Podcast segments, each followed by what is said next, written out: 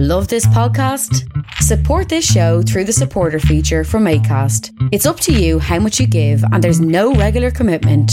Just hit the link in the show description to support now. Hey, it's Ryan Reynolds, and I'm here with Keith, co star of my upcoming film, If, only in theaters, May 17th. Do you want to tell people the big news?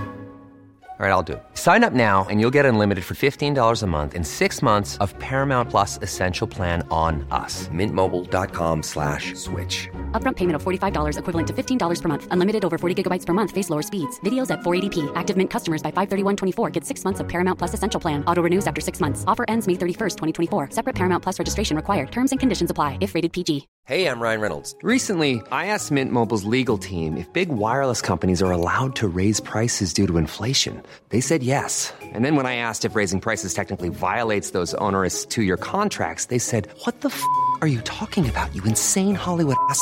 So to recap, we're cutting the price of Mint Unlimited from $30 a month to just $15 a month. Give it a try at mintmobile.com slash switch. $45 upfront for three months plus taxes and fees. Promo rate for new customers for limited time. Unlimited more than 40 gigabytes per month. Slows. Full terms at mintmobile.com.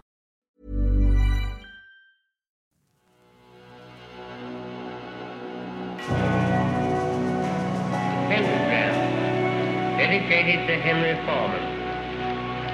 In the years of the primal force and the dawn of terrestrial birth, man mastered the mammoth and horde, man was the lord of the earth. He made him an hollow skin from the heart of an holy tree.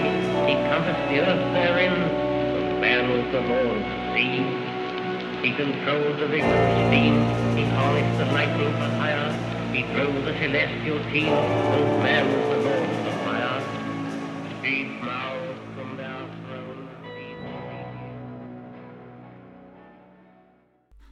Good afternoon, good evening, good whatever, good whomever, good however I may find you. This is Alan Averill. This is episode 43 of Agitators Anonymous.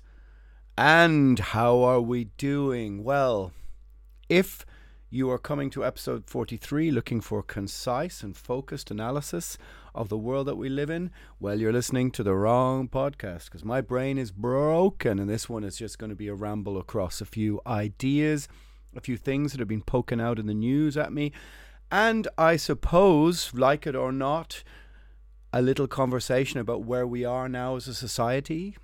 Um, you may have watched the video cast with JB from Grand Magus. Um, recently, I've been doing a whole host of other interviews, backed up and ready to go, some very interesting people.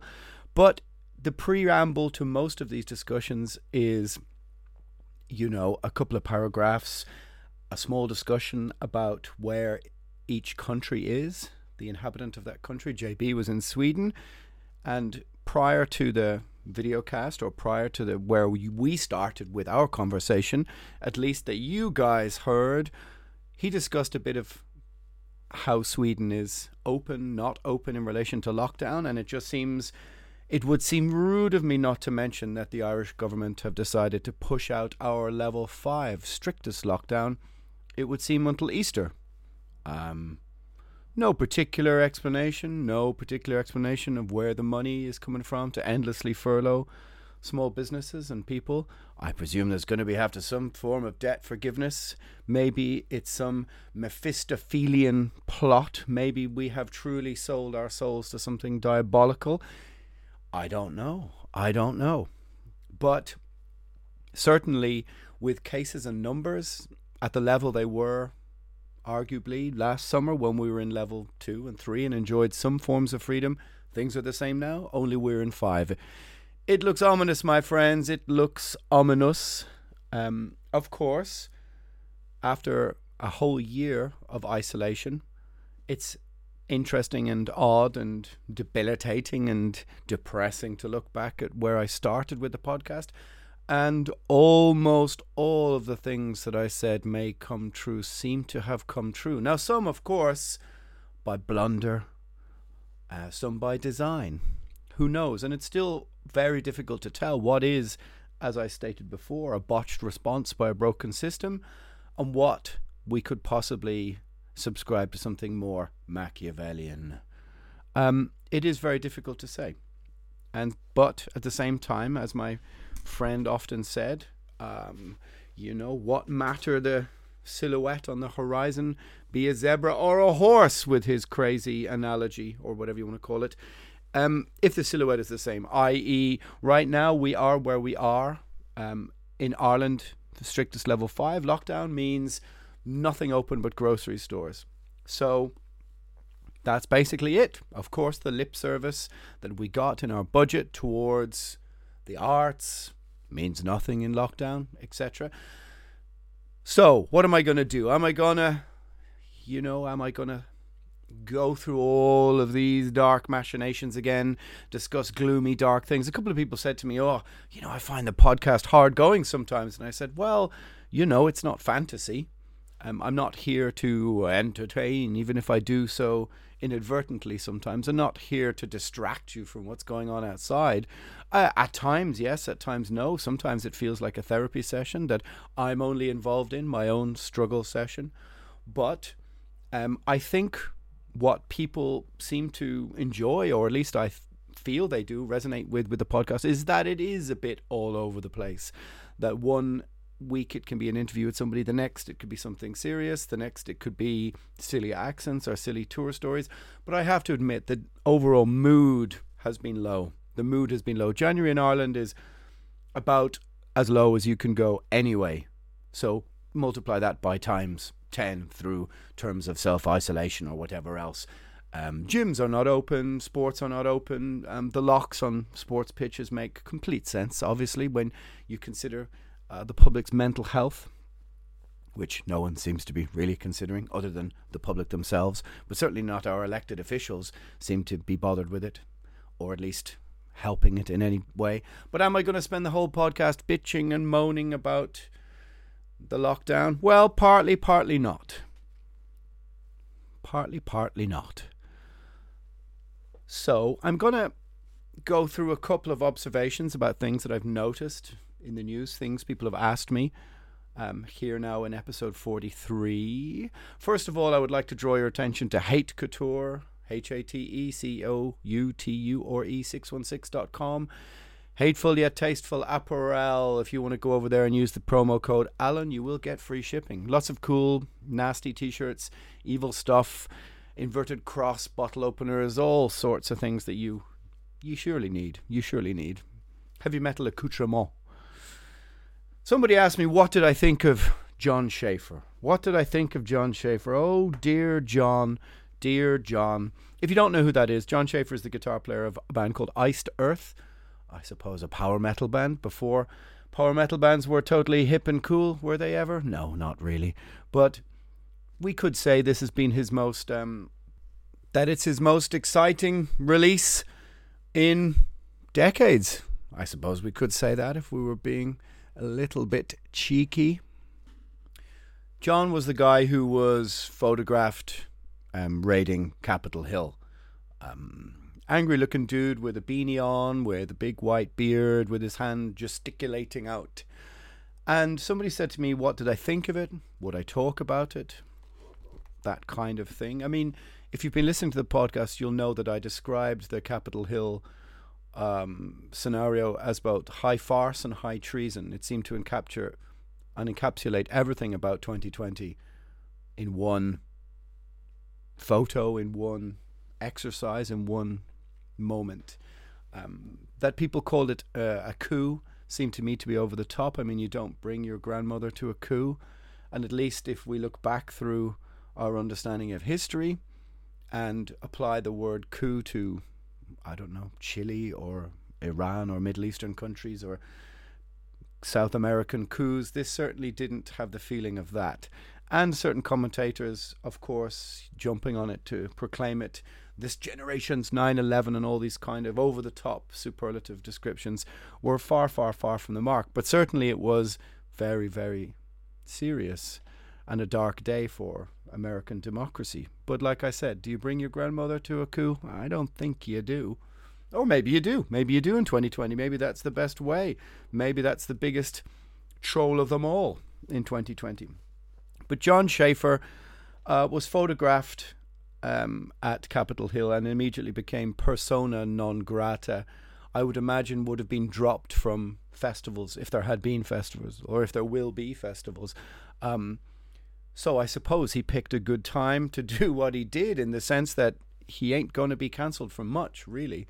And if any of you have been following his odd um, endeavors on GoFundMe, on YouTube, some very strange, something like a vampire opera, um, reading Bram Stoker's Dracula set to acoustic guitar with power metal uh, acolytes having thrown tens of thousands of dollars at John to produce these, well, quite frankly, very strange vampiric acoustic spoken word operas.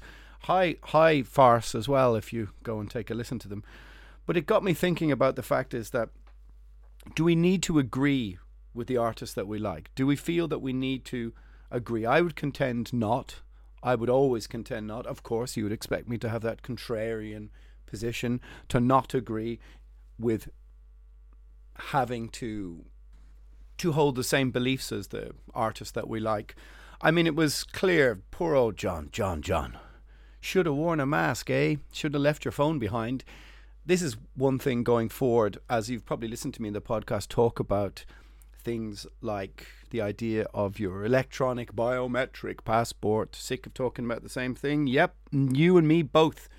But if these things are correlated through your GPS, through your phone, which of course we have the technology to do. We had it years and years ago. It's been used in um, crime cases, solving crimes for years. The technology is there to place you anywhere. I mean, anecdotally, how often have you stood looking in a shop window at something, well, when shops were open, and then an hour later when you go home found a shop or an ad for that shop in your Instagram. So look, your phone is your tracking device. If you are going to riot, my friends, maybe leave your phones at home, which means of course you can't get that protest selfie and you can't get that protest Instagram bump, but that's the payoff for getting out on the streets. And poor old John probably should have been on the other side, right? at least wearing a mask, at least leaving your phone behind.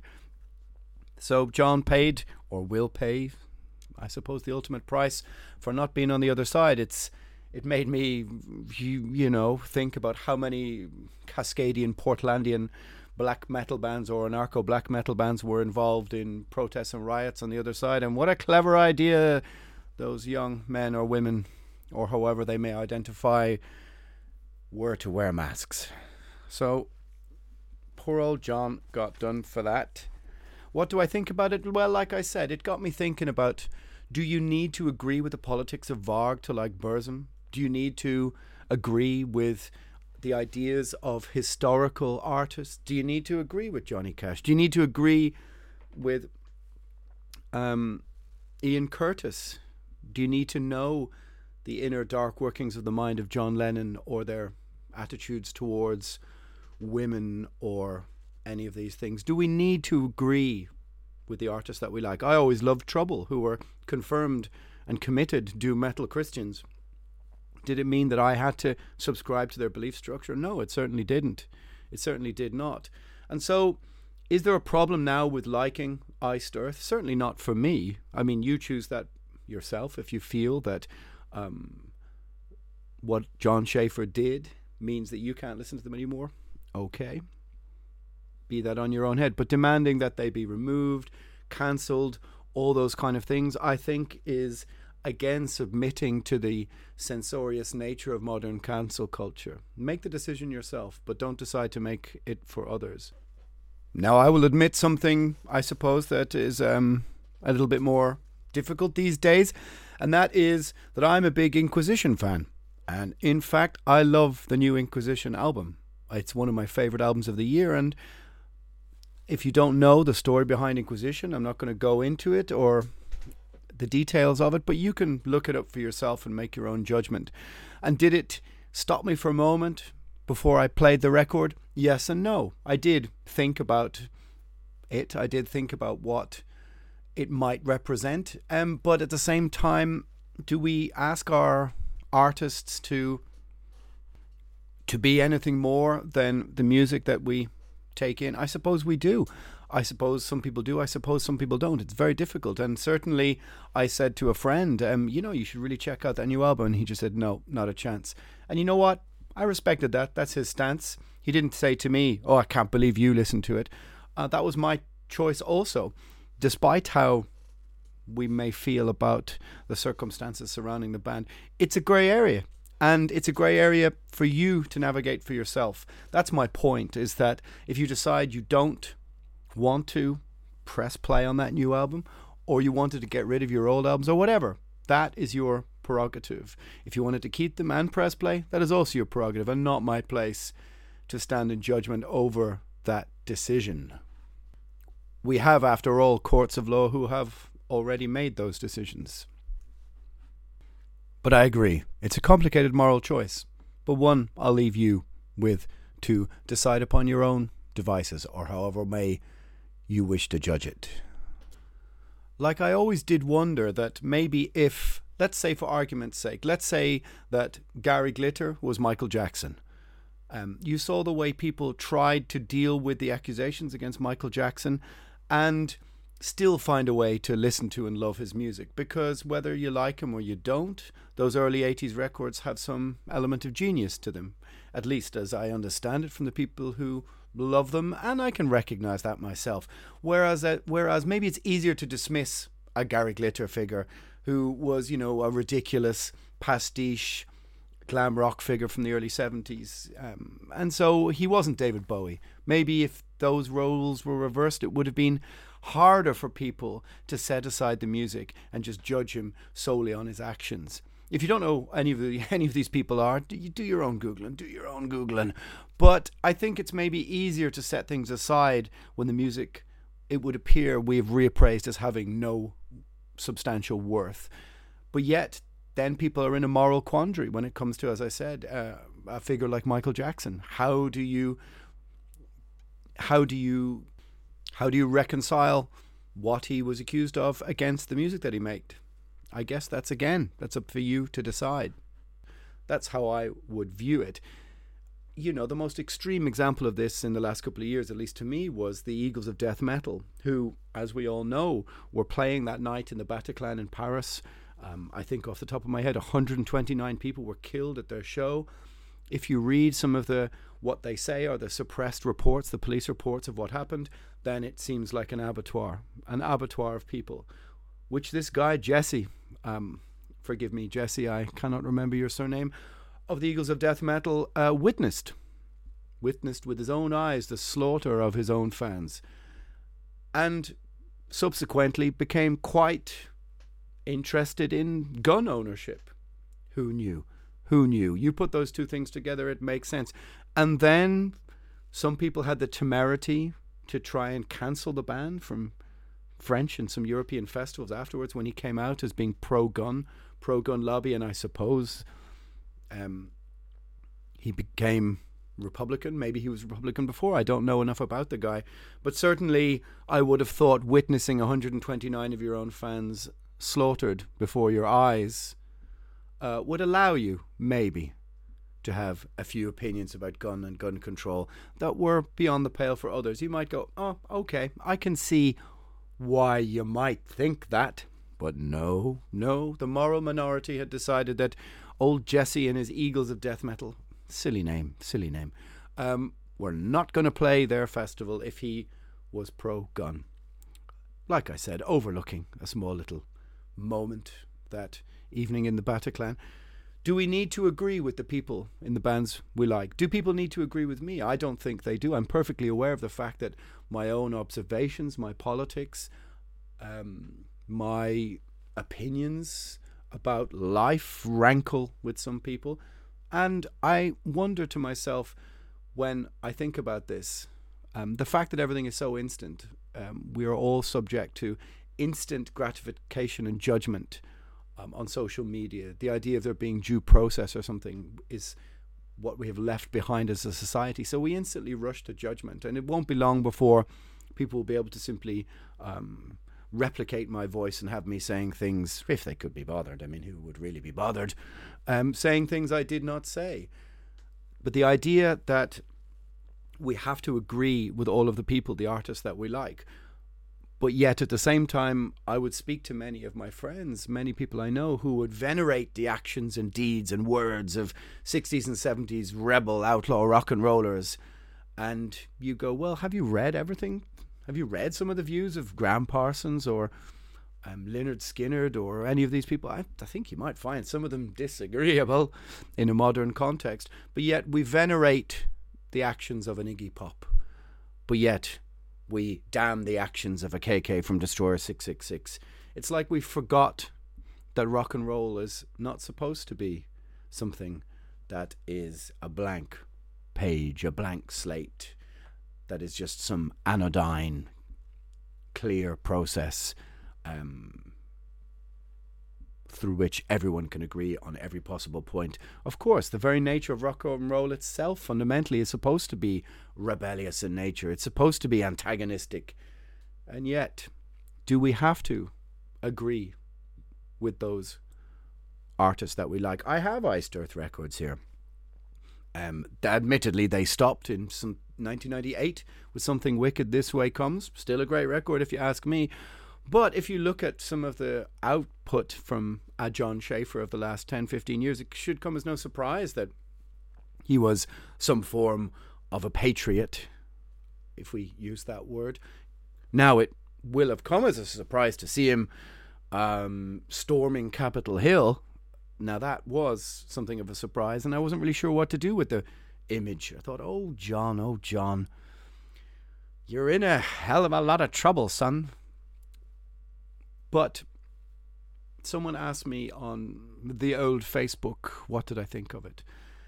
And I thought to myself, how strange it is lately that many people I knew, um, who I thought were liberals in the true sense of the word, and I use that word um, bracingly or with difficulty because I understand that libertarian means a certain thing in the USA that it doesn't really mean in Europe. No, I would have always considered myself a liberal and that may surprise some of you, but not really if you dig down into the things that I've been saying.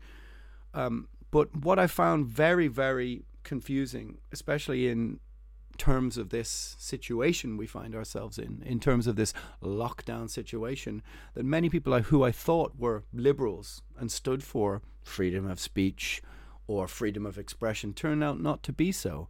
There was always there's become a caveat to that. Well, you can have freedom of speech, but it has to have its consequences. Its consequences. Right. Did Salman Rushdie, um, were those consequences? What if the consequences are um, Charlie Hebdo being shot for having freedom of speech? Oh, you can't always rush to the most extreme example. I see. The problem with this is um, that I find personally, I'm something of a free speech absolutist because I think that the alternative is way, way worse. Now, saying what I'm saying doesn't come with pro- without problems. It has huge problems connected to it, uh, which I, you know, freely would admit.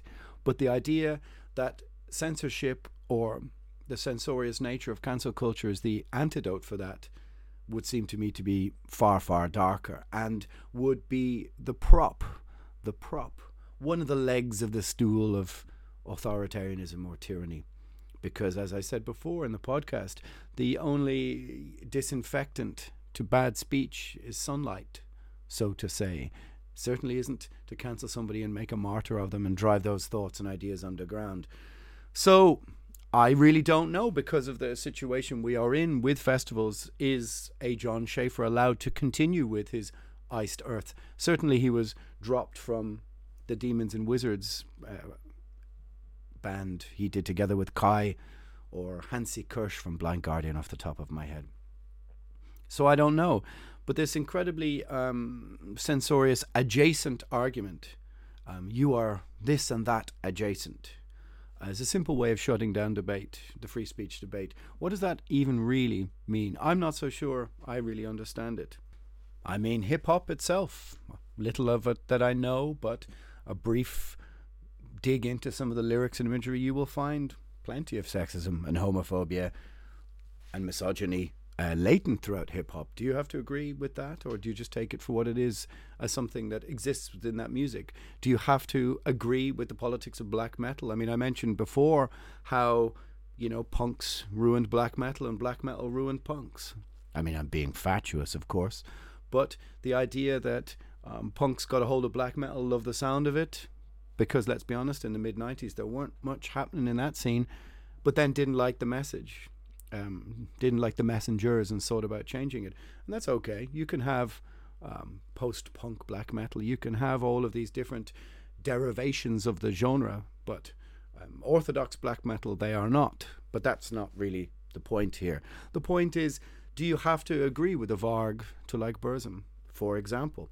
Do you have to agree with me to like um, elements of primordial. I don't think so. I think you have to make a distinction between the characters. On the one hand, we ask people in bands now to be a character, to be a presenter, to be, look at this, doing a podcast, talking in a room, an empty room for 45, 50, 60 minutes. We ask so many things of them, but we also want them to toe the line with so many of their beliefs and attitudes and to not step out of line on a whole other set of parameters. No, I'm not condoning for a moment what Jon Schaffer did. I think it's pretty idiotic.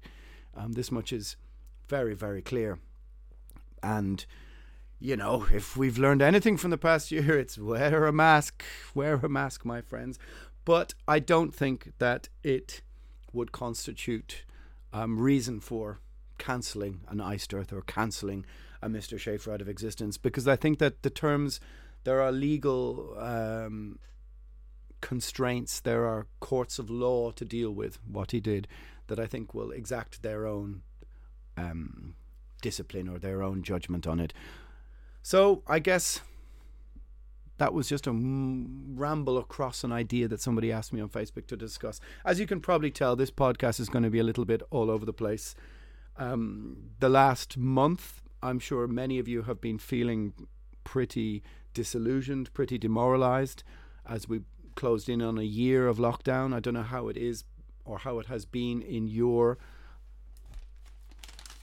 in your city, in your state, in your country. Certainly in Ireland, in Dublin, it feels like we've spent the longest amount of time in the strictest lockdown. Right now, there is only grocery stores open, nothing else, absolutely nothing else. No pubs, no shops, um, certainly no gigs, theatre, or comedy. I'm making a YouTube video about the state of the music industry right now, and some other YouTube videos. So would help me if you went over to my YouTube channel and subscribed and had a look over there. And there's plenty of Zoom chats coming up with other people. But certainly, the recent um, spat in the EU over the vaccination process kind of reminded me of old times, didn't it? You had Ursula von der Leyen, um, the head of the European Commission, trying to sort of, as I could see it from my the end of my screen and the end of my algorithm, certainly trying to exert some force and influence over the UK and Brexit. Um, and there was a bit of, you know, there was a bit of slapping on the wrists going back and forward. But the attempt by the EU to erect a hard border across the north of Ireland was quickly withdrawn. Um, somebody somewhere, I'm sure, at a table or in a subcommittee went, um, there was a f- few problems with that for the last few decades, wasn't there? Wasn't there some problems in the north of Ireland? Um, uh, yeah, they were bombing and shooting and killing each other, weren't they? Um, Ursula, maybe not the best idea to put, try and put a hard border across the north of Ireland. I'm being flippant. Maybe I'm allowed to because I'm from Ireland, but it showed the EU within the kind of mess and the disarray that we had thought before all of this happened. And it clearly showed, I think, the mess that Brexit um, left behind. Um, you know, it left its dirty dishes in the sink for the pandemic to clean up because certainly the EU or the UK was able to forge ahead with its vaccination process and streak out way ahead of all the others, and then there became this huge internecine struggle and argument over which vaccine would be allowed, which vaccine was okayed to be for the under 65s, to this, that, the other. I'm treading into murky water, of course, because I'm, you know, it's just an opinion about these things. But certainly, certainly, there was an element of the bickering that was happening within the EU about the process and the numbers and the percentages that reminded me and anyone else of old times, and therefore cast a long shadow over the idea, of course, that if you've been listening to my Great Reset episode, that there was a um, a grand umbrella of a plan for this whole thing, as you just watched the process unfold with a hell of a lot of childish bickering. In a way, I suppose, for those people who wish to see conspiracy, um, and I use that word lightly because I don't. I think that conspiracy theory as a phrase is often used to shut down debate and argument over things, um, and is used by people who haven't really looked into things to just shut them down. Of course, some things are completely heinous and over the top, but I think you have to take each individual discussion on its merits rather than just apply that those two words to things that nobody really bothers to look into. But the idea the idea that the EU descended into farce over this should maybe in theory somehow be of positive news to those who want to see conspiracy theory in this whole thing because it showed the lack of leadership, the lack of togetherness. And let's be honest, if there was some Machiavellian foot a plot, it showed that this wasn't being implemented to the full regimentation of its evil order, however that may sit with people who believe all those things. Um, certainly for me, it showed that there was confusion in the ranks. Now, whether that's good or not, or not, obviously it's it's bad if you're if you're sick and you need a vaccination, you need help, then it's or you've got elderly relatives who need the vaccination and who need to get things moving and to get society back on its feet, then these are bad things. Of course, they are bad things. But again, the chaos maybe is a small indicator, a small element, a small signpost on the road to um, disproving the globalist agenda theory. I'm not so sure. I'm not so sure. I guess we have to we have to see. Either way, trying to erect a hard border across Northern Ireland with let's be honest, tens of thousands of angry, bored young men either side of the border now out of work would seem to me to be a fool's errand. And now maybe some young civil servant in the EU had to call Ursula back from her temple of Baphomet and her mid afternoon satanic worship and go, I don't think that's such a good idea, really, all things considered. I don't know. I don't know. I mean, who knows? We can watch our Ursula make the opening speech and delivery to the World Economic Forum on YouTube, the Great Reset that I spoke of. And who knows whether that's just window dressing where she's just like, oh God, it's Klaus on the phone again. Yeah, yeah, yeah, all right ugh, we have to go through all this rigmarole again, you know, this drama, this theatre, this whatever. Who knows? We don't know. We don't, again, we're still in the dark as a society about what is malign and what is benign. And I said that 42 episodes ago that the attempt to sense make is what is breaking people's brains. Of course, it is also the isolation, it's also the terms of lockdown, it's also the lack of humanity in the period we find ourselves living in. But again, trying to figure out okay, on June the 10th, we move to here and go back to this, and people are allowed to have these things. Who knows? Who knows? We have lost our ability to sense make because we've been pushed to the edge of understanding, the edge of our own sanity. Sanity, sanity, where art thou? So I should now mention the second ad read, which is metalblade.com. If you're in North America, just put the promo code AA podcast and you can get 10% off. Metal Blade, over 40 years of heavy metal history. Have a listen. So I did say that I was making a YouTube, I guess, a top 10 reasons why musicians are in Schitt's Creek or whatever. Of course, in the true tradition of BuzzFeed. Um, and the fact that you know most musicians are now being corralled into the position of content creator. Creator. So there will be some discussions about the music industry over on my YouTube channel, and I will post them here as podcasts. But like I said before, like I said before, one of my, you know, one of my very existential worries about this whole situation is that where does this leave art, culture? Where does it leave comedy, music, and theatre?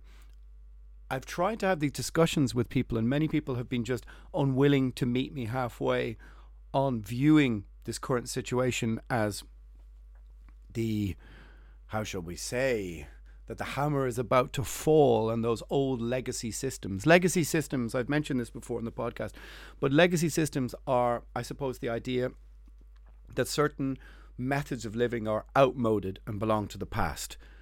And could rock and roll, could the very things that have brought us together most likely in this podcast, i.e., the making of music, the going to gigs, festivals, our scene at large, could this situation be something of the death knell for that scene. Now, I'm not entirely ready to agree with that or give up on that, but certainly having the discussion or trying to have the discussion with people has been very, very difficult. It's clear that what the arts represents has just been little more than lip service, has been paid to it by the institutions of state and government. And it is one of the things that I think is most scary to me. Scary is not the right word, but it fills me with a form of dread or a form of existential dread. The idea that every form of expression that may happen um, moving forward, if we keep rolling through these terms of lockdown, keep rolling through these terms of new rules and new restrictions, um, the idea is forming that anything that is going to be held or any event that's going to happen will have to go through state forms of validation. So therefore, maybe you want to do your I don't know, let's call it your anarcho punk all dayer. All it takes is for the institutions of the state, let's say in six or nine or twelve months' time to go, I'm sorry, that venue doesn't meet our health and safety requirements. And therefore under the under those terms, under that guise, literally everything and anything can be cancelled. Whether it's a protest you want to hold out on the streets can be cancelled for health and safety reasons, or any form of, um, as I said, artistic expression, like an art exhibition, or let's talk about um, gigs, about the thing that has brought all of us together here. The reason why you're probably listening to me, whether it's buying the records that I've made, or it's because you've seen the band live, or all that kind of thing, it feels like a long, long time ago. It feels like another life looking back to playing gigs. And it is true, there is a form of existential despair, almost like missing a limb, almost without being over dramatic about not being able to do any of those things we were able to do before. But if the terms of the these restrictive manners on society, if we prize health and safety over everything, everything, then that realistically does mean that the only forms of self-expression or artistic expression moving forward it will be moving forward will only be those validated by the state. And if the platforms that are employed by the state or the umbrella um, technocracy that may uh, shield us all from all of the evils of society or whatever you want to say I'm being facetious of course um, am I am I irritating you all yet with this rambling nonsense podcast Probably, probably. Bear with me, bear with me. It's been a tough month. It's been a tough month. What I'm trying to say is that the freedom to just organize your own shows, the freedom to do your own thing, the freedom to go, okay, we're going to put this band here, we pay for them to come over here, that could, in theory, be gone. So, therefore, that means that every venue, every event will probably be prone to some form of health and safety regulations. And if they are decided or deemed to not be to meet those requirements or something like this, then they won't happen. Also, we have to also understand that we're maybe entering the death throes of insurance companies. Uh, insurance companies will not want to pay out for anything, and they certainly won't want to insure premises that are not meeting all of the health and safety requirements. I'm going to talk about this in my YouTube video about venues and how they move ahead in terms of booking tours or trying to um, stay in business. But the fact is that insurance companies are not going to want to insure the local venue around the corner from you if it's some dingy basement bar with a venue in the basement without the right ventilation and the right this and the right that. And even still, maybe that tick doesn't come in the box to allow them to go back to work, to go back to business. Maybe it does, maybe it doesn't. Maybe I'm being too pessimistic. I hope so. Like I've always been saying throughout these podcasts, um, I hope to be wrong about my pessimism, about my negativity, about all these kind of things. But, you know, like I said, the Irish state just added six more weeks of lockdown on top of the lockdown that we're in. And pretty much everything I said that was going to happen has sort of happened. Now, of course, I still hope to be wrong about what happens in the summer or after the summer. But I think people do really need to be very worried. And I find there's very little space in people's um, grey matter for this kind of existential worry. When you say to them, hey, there might not be art, and that sounds like a crazy sentence, but there might not be the forms of art as you knew. They might just be viewed as, um, you know, archaic legacy systems that just, well, they have to go in the new world of health and safety. The gigs that you knew just don't happen. And so, therefore, that means that you are moving into some form of ultra nobody wants to hear me really say this but ultra communist or ultra fascist society on those terms when you say that the only art allowed is that validated by the state i mean that sentence alone should really really worry people is it going to be that you're only going to be able to see, as I said before, Bruce Springsteen for 250, 300 euro to stand in your corralled pen and be brought your beer and then shuffled out at 11 and thought, oh, it's how great to see the boss play his sentimental schlock. Um, I'm so I'm I'm so lucky to be able to see that. I digress. But is that really any different from in North Korea only being able to go and see a North Korean opera? Mildly, mildly. I would say. And that's one of the things that we've been sort of joking with the idea that somehow where we're living, is it, we were doing this debate the other day, is it worse or is it better than living in a satellite communist city in 1986 or 87? Well, you know, you might not have the gulag and the military police yet. Um, but at least in, um, I don't know, let's pick a city Belgrade, Bucharest, Budapest. At least in those countries in 1988, you could go for a, a beer or something to eat, I suppose. You could go and see some underground Hungarian metal or punk that happened in the venue before the police raided it.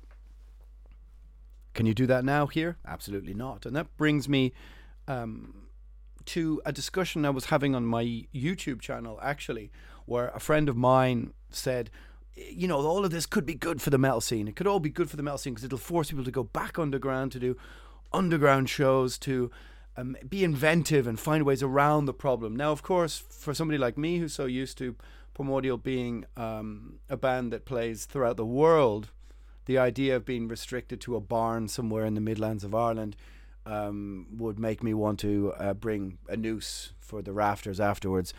But, you know, that may be on the cards. Who knows just yet? Um, you know, you can play this back at your leisure in the in the in the future and go, aha, he predicted his own demise. No, what I mean is that I heard and have heard this argument from a few people in the last few weeks, and I, I think it's because it's born of the frustration they're feeling at the situation and they're like, the underground metal scene has to return. A Dutch friend of mine, she was saying something similar on a Zoom chat. The metal scene has to go back underground to survive. And therefore, if you're on an island like Ireland and you're going to try and be an artist or a live music artist, now might be a time to try and get off the rock for a while. Who knows how what the situation will be in terms of flying and being allowed to enter and non-enter countries and you know all of these things we still don't know. The music industry is still just like holding the bags, not ready whether to unpack them, to throw them away, to fling them off the you know off the prow of the ship into deep waters, or what to do with them yet. But my friend posed an interesting question. He said, "Well, this may force the metal scene to get um, experimental, to get creative again. And I just thought to myself, you know, 10 years ago, I would have accepted that comment, even five years ago. But now, when we already see the first signs of, for example, Irish phone companies giving over um, GPS data to the police. Now, I they did this uh, in the a small case with a few people they were searching for. Now, I understand that that is a rather extreme example. Um, it should scare people, but if we are living under um, a form of lockdown where you are not supposed to leave your five kilometre radius, that's what we have in Ireland. Um, there's no huge road drip, road trips off into some other dreary Midland county here happening right now. Um, at least not legally. But my point is that could you have a gathering of 40 or 50 people uninsured in a basement venue somewhere, in a barn, in an invite only place, and have them all bring their mobile phones and therefore all be correlated and analyzed as a health risk when they gather? This isn't science fiction. This isn't dystopia. This isn't um, far future. This is here right now already if it gets implemented. So, as much as I'd like to think that the metal scene can bounce back and find its own way to survive, if you listen to the podcast with Anton from Criminal, from Pentagram, he discusses organizing and playing gigs under Pinochet's Chile in the 1980s. Um, you know, his story is amazing. You should go back and listen to it if you haven't. Pentagram um, realistically should be a much more cult band with a K than it is. Um, but his story is fascinating. Yet at the same time, I think that in a country as huge as Chile, if people were uh, wanted to, um, if people wanted to hold a secret, secret gig, then they probably could, and it was up to the police to find it. I don't know. Now I'm probably talking about something that is considered by most people fundamentally very illegal. No, I am talking about something a year away, maybe. Who knows? Who knows? Maybe it's just a hypothetical. It's just a discussion. Well, it's not really a discussion, is it? It's just the rantings of a madman in an empty room. But what it is, is the idea that something, that somehow a scene, an art form, a music on in underground can survive um, in these in this society that we are living in right now or the society we are entering and that is one where you're sold the idea that you will have no privacy. I mean, that's part of part of the Great Reset's um, principles. I mean, it's something they state. They also state we're going to go to Mars. So meh, who knows? Like I said, uh, could just be more rambling, insane ramblings, or do we take it at face value? Who knows? Like I said, if you've been listening to the if you listen to the podcast about it, I think I tried to hold the line between either elements of dismissing it or taking it too seriously. But either way, it's clear that our um, everyone knows that they discuss something in earshot of a phone, um, they will get ads for those things within an hour. They, you know, they they are tracking and listening devices. We know this. We knew this years ago. So the idea that somehow you could have an underground secret show take place, but also yet have the entire thing correlated by everyone's phone somehow, and to also not have people film it, take pictures of it. I mean, we see this throughout the lockdown. Um, people who are flaunt the rules then post pictures of them flaunting it on Instagram. Highly paid, highly paid professionals, footballers, um, posting pictures of, hey, I just got a tattoo. It's like, you know that it's not really what you're supposed to do. But the the ability to resist the urge to post it on our socials, to post it on our socials, is huge and I think too difficult for most people to resist. And that sort of returns me in a roundabout way to the beginning of this ramble.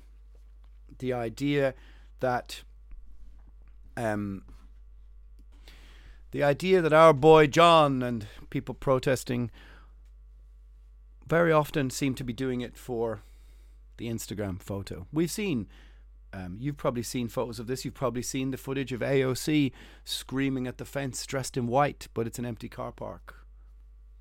You know, it's all about photo ops, psyops, photo ops. Um, and so the same for Instagram influencers, those kind of things, those kind of people. The idea that the protest is the backdrop for your uh, your own form of narcissism, your own form of virtue signaling, your own form of covering your own tracks, whatever it may be. You've seen these videos of Instagram influencers um, driving by in a car, getting out, um, putting on a mask and joining the protest for like 10 yards, getting their video shouting something, and then getting back in the car and driving away. That says more about modern society. Like I said, the idea that, a, that you bring your grandmother to a coup just seems to me to be extraordinary. Extraordinary.